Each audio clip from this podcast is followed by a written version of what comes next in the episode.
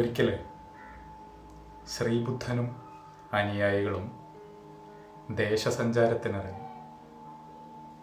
അവർ രാവും പകലുമില്ലാതെ കാടും മേടും പുഴകളും മലകളൊക്കെ താണ്ടി മനോഹരമായ ഒരു താഴ്വരയിലെത്തി. അവിടെ ഒരു നദിക്കരയിൽ തമ്പടിക്കാൻ അവർ തീരുമാനിച്ചു.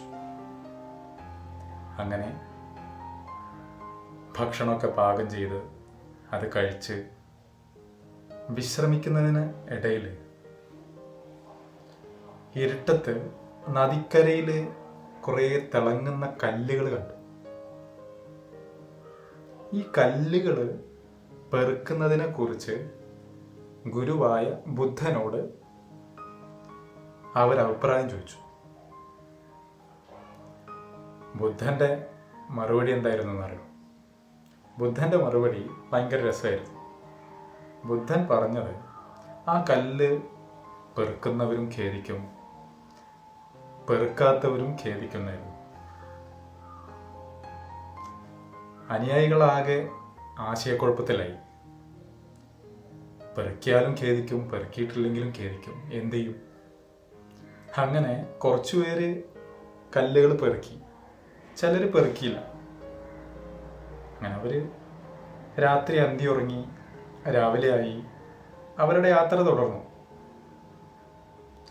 യാത്രാമധ്യേ തങ്ങളുടെ ഭാണ്ഡങ്ങളിൽ ശേഖരിച്ച ഈ കല്ലുകൾ അവർ പരിശോധിച്ചു.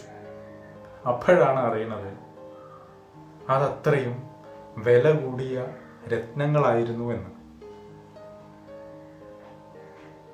കല്ല് പെറുക്കാത്തവര് തങ്ങൾക്ക് നഷ്ടമായ രത്നങ്ങളെ ചൊല്ലിയും കല്ല് പെറുക്കിയവര് കൂടുതൽ രത്നങ്ങൾ ശേഖരിക്കാൻ പറ്റാത്തതിനെ ചൊല്ലിയും ഖേദിച്ചു എന്നാണ് കഥ. സത്യത്തിൽ ഈ കഥ പോലെ തന്നെയാണ് നമ്മളെ മുമ്പിൽ വരുന്ന ചെറുതും വലുതുമായിട്ടുള്ള ഒരുപാട് അവസരങ്ങൾ. ഈ കൊറോണ കാലത്തെ ലോക്ക്ഡൗൺ സമയവും അങ്ങനെ ഒരു അവസരമാണ്. നമുക്കത് രസകരമായിട്ടും സന്തോഷകരമായിട്ടും ഉപയോഗിക്കാം.